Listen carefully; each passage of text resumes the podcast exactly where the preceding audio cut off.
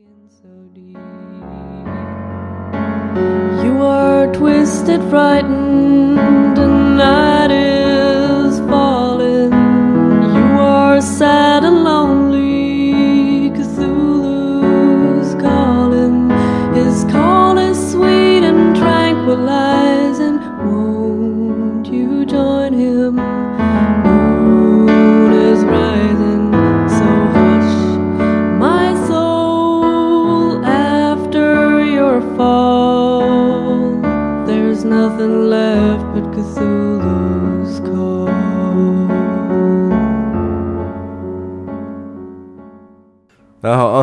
欢迎这个继续收听加六的有声书的节目。哎，我们前两期大家已经听过了，都是这个单集的啊。是的。一个是这个大滚，一个是强中之之鼠嗯。啊，都是来自洛夫克拉夫特的这个克苏鲁神话。对，然后先打个广告，啊，是呃，集合了这个书店已经开始开开始营业了。对，合适上这三本都有。对，没错，这想全面这个通读这三本的话，嗯请大家这个来合适购买啊。啊是国我们卖这个也是授权我们这本书里的一部分内容，可以做这个有声书的节目。我们用的文本就是这三本的这个对。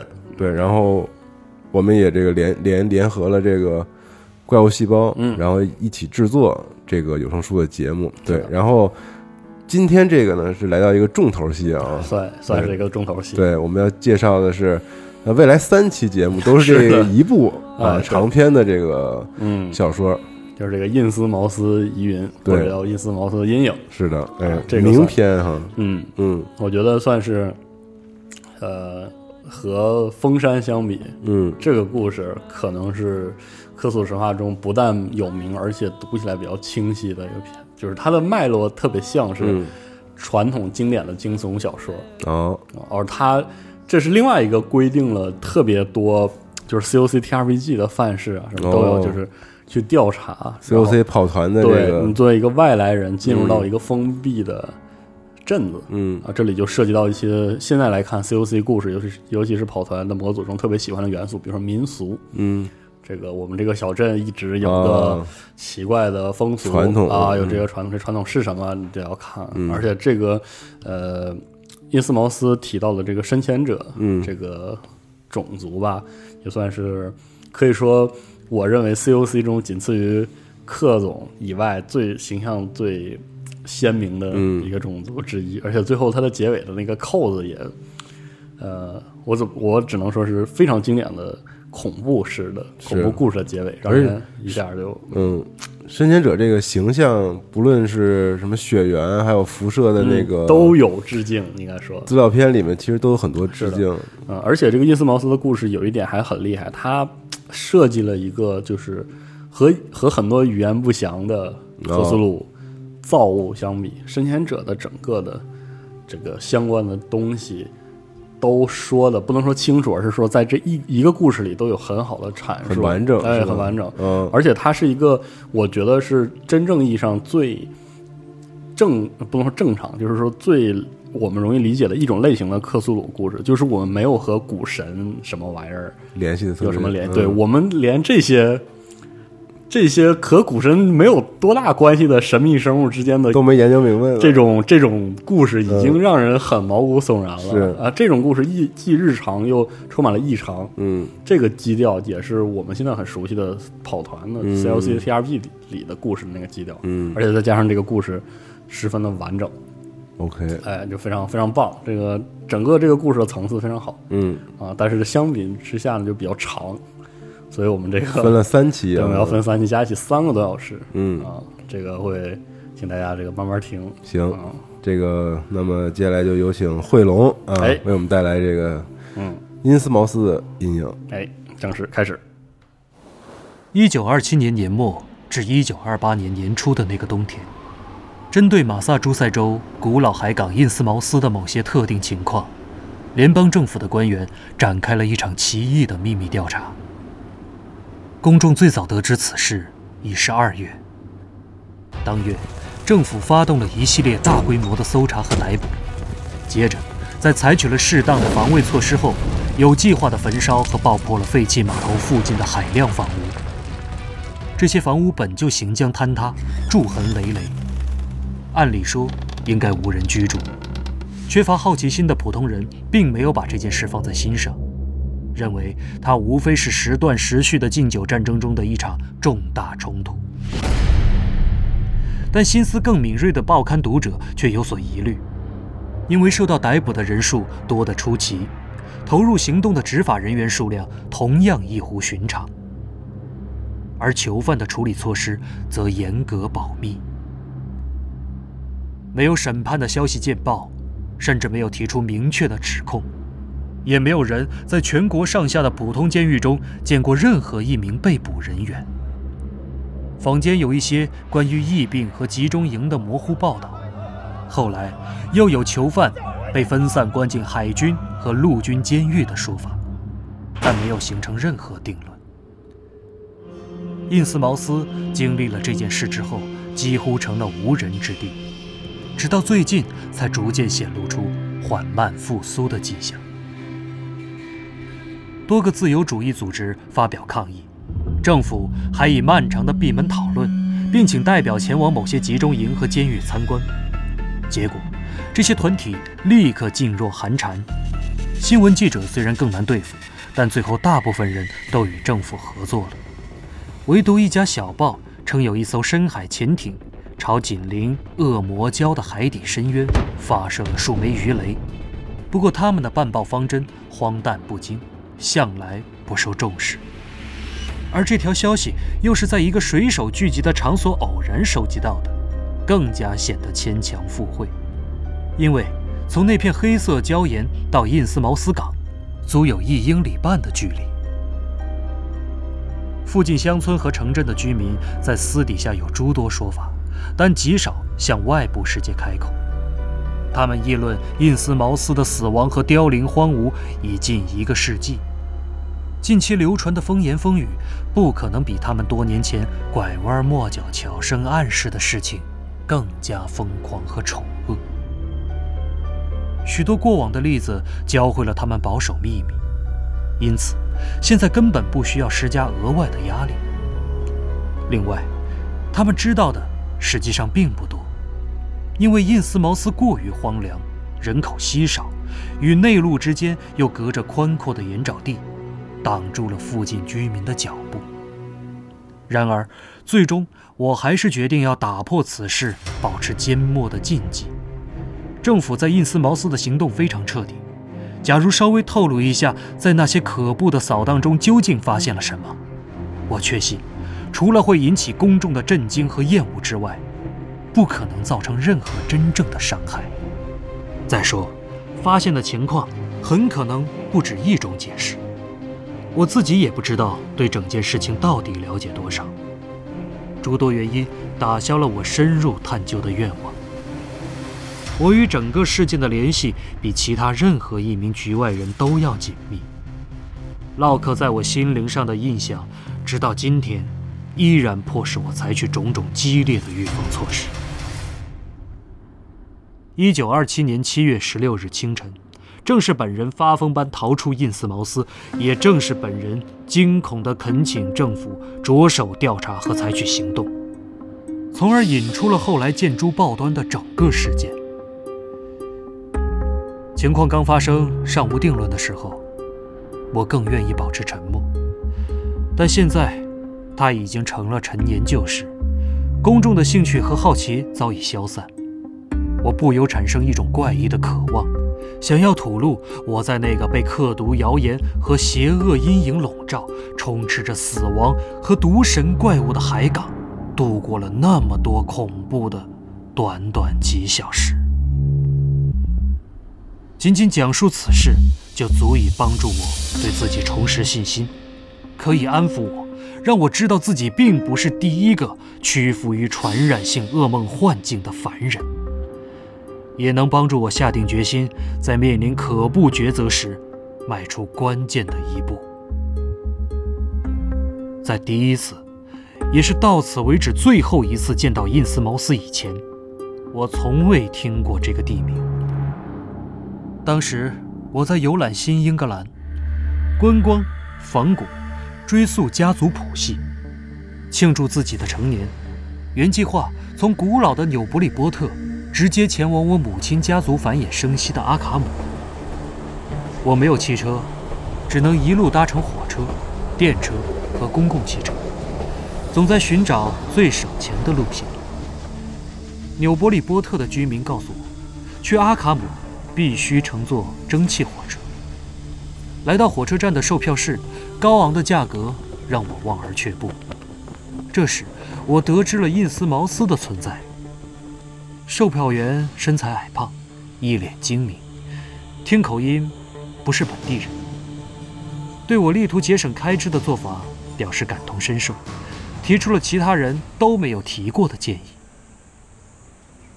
要我说，你可以搭旧班车。他神色中带着某种忧郁，但附近的居民都不会考虑的，因为途经印斯茅斯，你大概听说过这个地名，所以人们不喜欢它。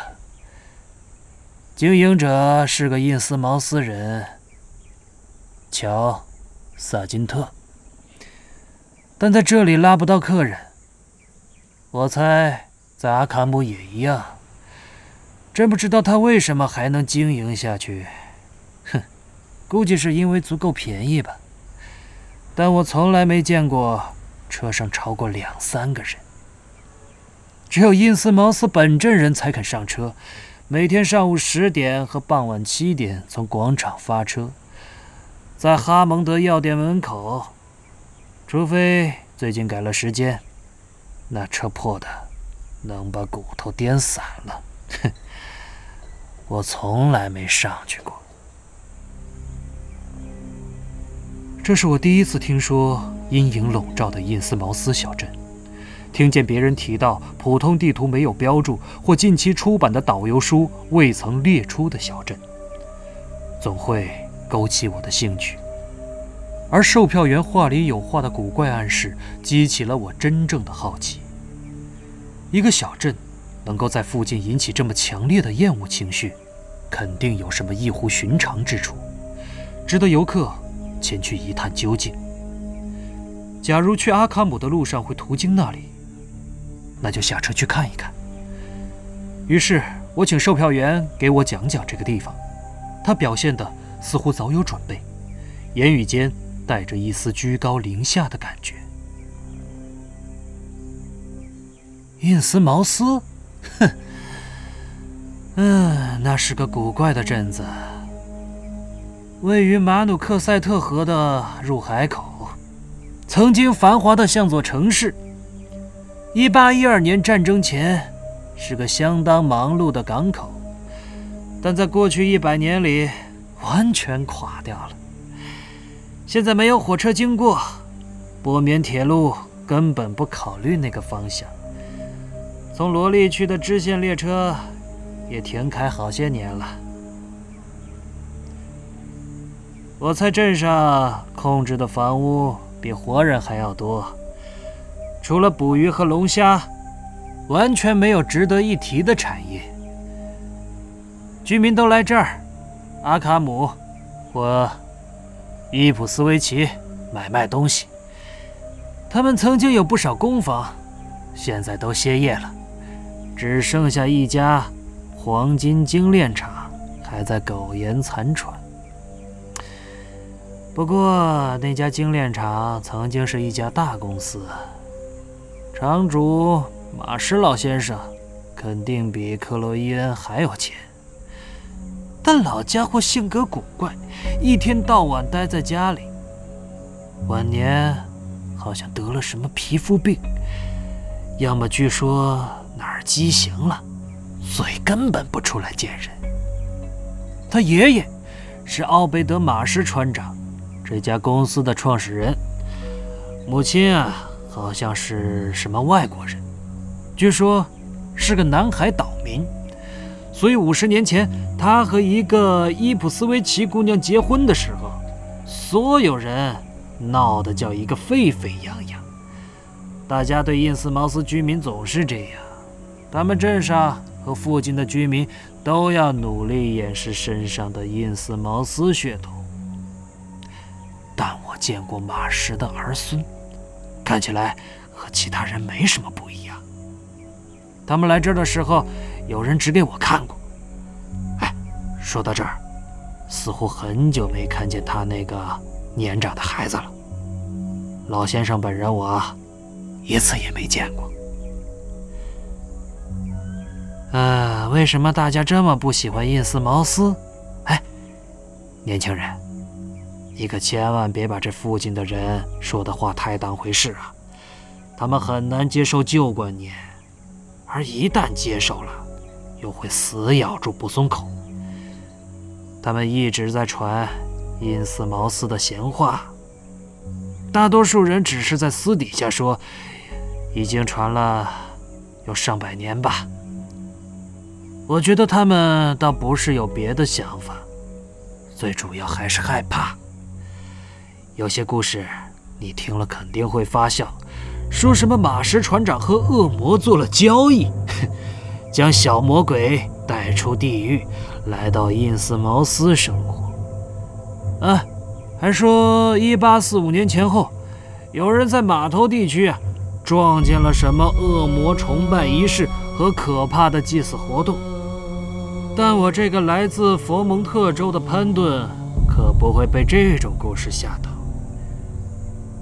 不过呢，你还是应该听一听，老人家怎么说那块黑色礁石啊？他们管它叫恶魔礁。大多数时候，它都露在海面上，就算被淹，也不会没得太深。但既然会淹没，那就没法叫岛了。据说偶尔能在那儿看见一整群的恶魔，要么懒洋洋地躺着，要么进出于靠近礁石顶部的一些洞穴。那块礁石起伏不平，形状不怎么规则，离岸边足有一海里多。海运鼎盛时期快结束的时候，水手宁可兜大圈绕远路，也不愿靠近它。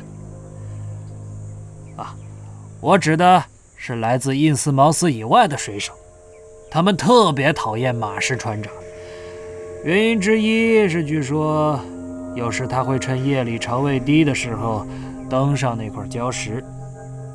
也许他真的去过，因为有一点我敢打包票，就是那块礁石的构造非常有意思，说不定他在找海盗的宝藏，搞不好还真被他找着了。但别人都说他和那儿的魔鬼有来往，其实呢，要我说，坏名声是老船长传给那块礁石的。这些都是一八四六年大瘟疫之前的事情，瘟疫带走了印斯茅斯的一大半居民，人们一直没搞清楚到底出了什么事。不过多半是海船从遥远的东方某国或其他什么地方带来的陌生疾病。情况非常糟糕，爆发了不止一次骚乱，还有各种各样恐怖的暴行，但消息没有流传到镇子外面来。劫难后的印斯茅斯简直一塌糊涂，而且再也没有恢复过来。如今，顶多只有三四百人还住在那儿，但附近居民会采取那种态度，原因其实很简单。只是纯粹的种族偏见，啊，当然了，我也不会责怪抱着偏见的那些人。我自己同样讨厌印斯茅斯的居民，同样不愿意去他们镇上。听口音，我猜你是西岸人，但你应该知道，以前曾有很多新英格兰的海船去非洲、亚洲、南海等。各种地方的偏僻港口做生意，时常会带回来一些稀奇古怪的人种。你大概听说过有个塞勒姆人带了个异国老婆回家，或许也知道科德角有个什么地方住着一群斐济岛民。对，印斯茅斯人肯定有类似的古怪血统。沼泽和溪流把那个地方与附近的村子完全隔开。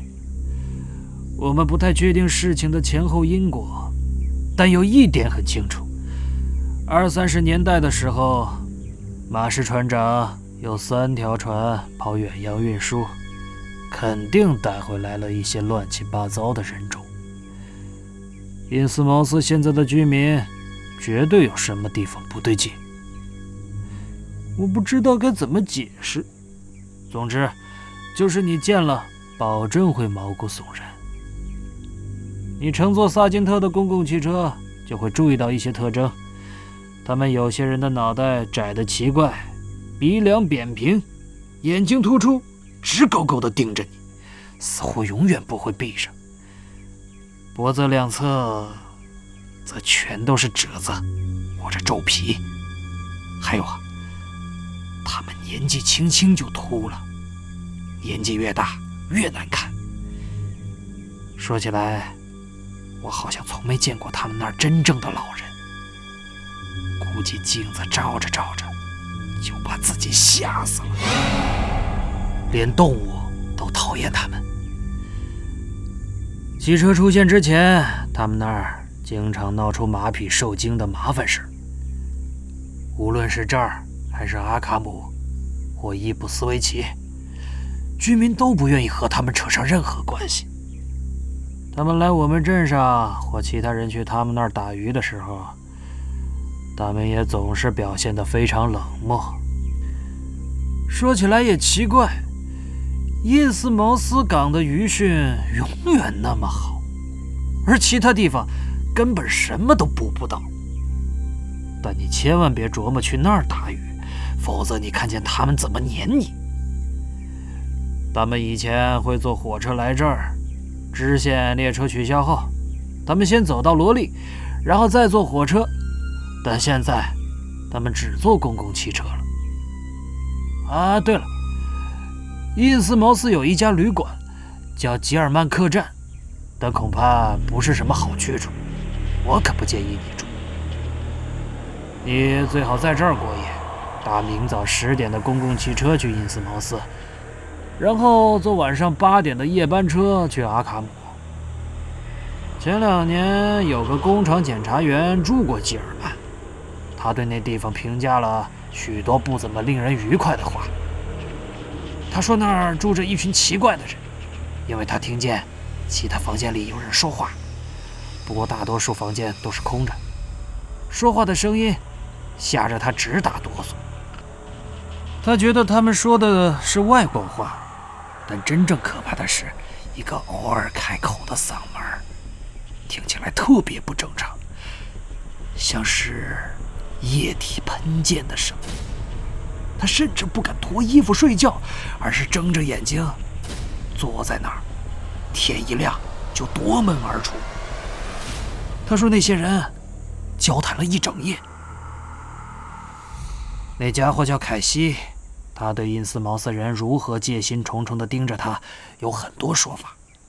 他在一个偏僻的地方找到了马氏精炼厂，是个古老作坊，位于马努克塞特河的下游。他说的话完全符合我听说的情况。账记得很糟糕，没有任何清楚的交易明细。你要知道。马氏家精炼的那些黄金的来路一直是个谜，他们似乎不怎么采购，但多年前发出过大量的金锭。以前有人说他们有一种古怪的外国珠宝，水手和精炼厂的工人偶尔会在私底下出售，别人也在马氏家女人的身上见过一两次。大家猜测，大概是。奥贝德老船长从什么野蛮人的港口换来的？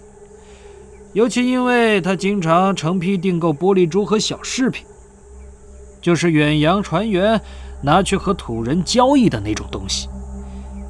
也有人认为他在恶魔礁上发现了古老的海盗宝藏，到现在还有人这么认为。有一点很有意思，老船长过世已经六十年了。内战结束后，连一艘像样的大船都没从那儿出发过。但马什家的人还是在少量的订购和土人交易的那些东西。据说主要是玻璃和橡胶做的便宜货，搞不好就是印斯茅斯人自己喜欢带着玩呢。天晓得他们是不是已经快变成南海食人族和几内亚野人了？一八四六年的大瘟疫，肯定消灭了那地方最像样的血统。总而言之，他们现在成了一群非常可疑的人。马世家还有其他有钱人也好不到哪儿去。就像我说过的，整个镇子别看有那么多街道，但居民顶多只有四百来号。我猜他们就是南方人所谓的“百种垃圾”吧，无法无天，奸诈狡猾，搞各种各样的秘密勾当。他们打上来的鱼和龙虾多得要用卡车往外运，你说奇怪不奇怪？鱼只往他们那儿跑，别的地方连影子都见不着。谁也弄不清楚他们到底是些什么人。州政府教育部门和普查人口的职员气得要死。猜也猜得到，伸头探脑的陌生人在因斯茅斯肯定不受待见。我听说不止一次有生意人或政府人员在那儿失踪，还有传闻说，一个人去过以后就疯了，如今关在丹佛斯精神病院。他们肯定把那家伙吓得不轻。所以啊，假如我是你，绝对不会选择晚上去因斯茅斯。我本人没去过，也不打算去，但觉得还是白天去更好。而且这附近的人一定会劝你干脆别去。呃，不过呢，假如你喜欢观光，想看点旧时代的东西，印斯茅斯倒是挺适合你。就这样，我在纽伯里特的公共图书馆度过了那个晚上，查找有关印斯茅斯的各种资料。我在商店、餐厅、修车铺和消防站。试图向本地人打听情况，却发现比售票员估计的还要难以撬开他们的嘴巴。最后，终于意识到，我不该浪费时间去劝说他们克服出于本能的沉默。他们有一种难解的疑心，就好像一个人对印斯茅斯太感兴趣，就肯定不怎么对劲。我去基督教青年会过夜，职员只是劝我不要去那么一个阴沉衰败的地方。图书馆的工作人员也表露出了相同的态度。很显然，在受过教育的人士眼中，印斯茅斯仅仅是个文明过度衰落的典型实例。图书馆书架上的埃塞克斯郡史里没有多少资料，只说印斯茅斯镇建于1643年，独立战争前因造船业而闻名。19世纪初曾是个繁荣的海港，后来。以马努克塞特河为动力，形成了一个小型工业中心。郡史对1846年的瘟疫和骚乱一笔带过，就好像他们使得全郡蒙羞似的。郡史对小镇衰败的前后因果同样鲜有提及，但较晚时期一些档案的重要性却毋庸置疑。内战结束后，印斯茅斯的工业只剩下了马石精炼厂。除了自古以来从事的捕鱼业，金锭销售成了全镇唯一的贸易活动。随着食品价格降低和大企业涉入竞争，捕鱼业的收益越来越少。但印斯茅斯港附近从来不缺乏鱼汛，极少有外国人在印斯茅斯定居。除了某些经过精心掩饰的证据表明，曾有相当数量的波兰人和葡萄牙人做过尝试。最终以异常激烈的方式落荒而逃。最值得玩味的是一条简略的附注，说的是与印斯茅斯有些隐约联系的那种怪异珠宝。他们显然给整个新英格兰留下了深刻的印象，因为记录提到阿卡姆的米斯卡托尼克大学博物馆和纽波利波特历史协会的陈列室都收藏了样本。有关这些东西的零星描述枯燥无味，却让我感觉到一种挥之不去的潜在违和感。它们的某些特性似乎格外怪异，撩起了我的好奇心。我无法将它们赶出脑海。尽管时间已经不早，我还是下定决心，只要还有可能安排，我就要看一眼本地收藏的样本。据称，那是一件大型珠宝，比例古怪，应该是一顶冕饰。图书管理员为我写了张字条，给历史协会的物品管理人安娜·蒂尔顿小姐，她就住在附近。经过一番简单的解释，由于时间还不算晚的失礼，这位年长而和蔼的女士领我走进了已经闭馆的陈列室。藏品本身确实值得一看，但当时的情绪使得我无心欣赏其他物品，眼里只容得下角落立柜里在灯光下熠熠生辉的那件怪异珠宝。来自异域的华丽珠宝，如梦似幻。搁在紫色天鹅绒衬垫上，不需要有特别敏感的知觉，也能领会到其中蕴含着超凡脱俗的怪异美感。即便到了今天，我依然难以描述当时究竟见到了什么。只能说，它和记载中的一样，确实是一顶冕饰。它前部较高，周径宽阔，但形状奇特。像是为椭球形轮廓的畸形头部而设计。它的材质似乎以黄金为主，又散发着不同寻常的浅色光泽，似乎用某种同样美丽但难以识别的金属混成了奇特的合金。它保存的近乎完美，你可以一连几个小时欣赏那令人惊叹又困惑、不遵循传统的花纹。有些纯粹是几何图案，有些明显与海洋有关。这些高浮雕花纹经雕镂或铸造而成，工艺精湛和优雅的难以置信。我越是欣赏这件珠宝，就越是因其魅力而沉醉。而这份魅力中有一种令人不安但难以界定或描述的奇特因素。刚开始，我认为是冕饰那超越尘世的怪异艺术特质。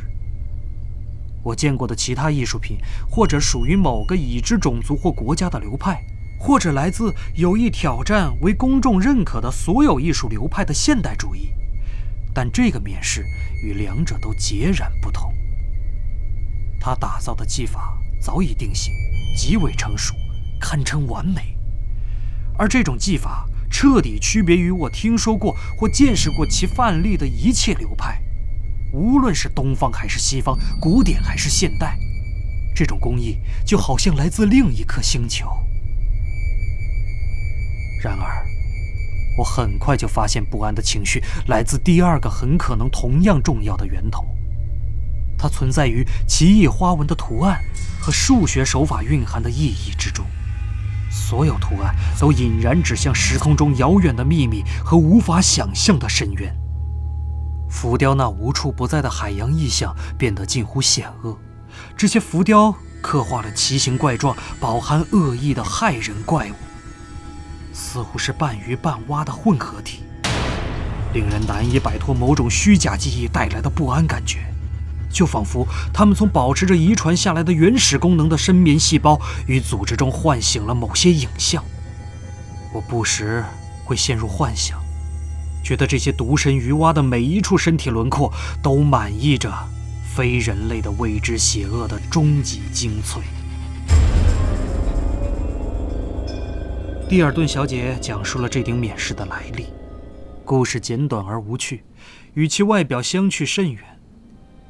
一八七三年，一名醉醺醺的印斯茅斯人以可笑的价钱将它抵押给泰斯特街的一家当铺。随即在街头争吵中被杀。协会直接从当铺老板手中买下它，立刻以相称的隆重态度举办展览。它被标为有可能来自东印度或印度支那，但仅仅是尝试性的推测而已。蒂尔顿小姐比较了有关其来源和现身新英格兰的缘由的种种假说，倾向于认为这件异国珍宝。来自奥贝德·马什船长发现的海盗赃物。马什家族得知他在协会手中后，就频繁许以高价购买，即便协会始终坚称绝不出售，他们直到今天也依然未曾放弃努力。如此情形，无疑使得蒂尔顿更加确信他的看法。这位和蔼的女士领我出门，表示马什家的财富来自海盗宝藏的推测，在附近地区的受教人士之间颇为流行。至于他对阴影笼罩的印斯茅斯持有的看法，无疑是深恶痛绝于一个社群能在文明层面上堕落到如此地步。他还向我保证，印斯茅斯的恶魔崇拜传闻，并非完全无中生有。有一个秘密异教曾在那里兴起，吞噬了所有的正统教会。他说，那个异教名叫大滚密教，是一个世纪前印斯茅斯捕鱼业濒临衰竭时自东方舶来的低劣邪教。考虑到优质鱼群突然回归且经久不衰，这一邪教能在头脑简单的镇民心中扎根，也实属正常。很快就变成印斯茅斯镇上最强大的影响力量，完全取代了共济会，将新堂绿地的旧共济会礼堂占作总部。对虔诚的蒂尔顿小姐来说，这些就足以让她对那个破落荒凉的古老小镇敬而远之了。但在我眼里，反而又添了一层新的诱惑。在对建筑和历史的兴趣之外，我对人类学方面的热忱也被唤醒。回到青年会狭小的房间里，我兴奋地辗转反侧，消磨着夜晚的时光。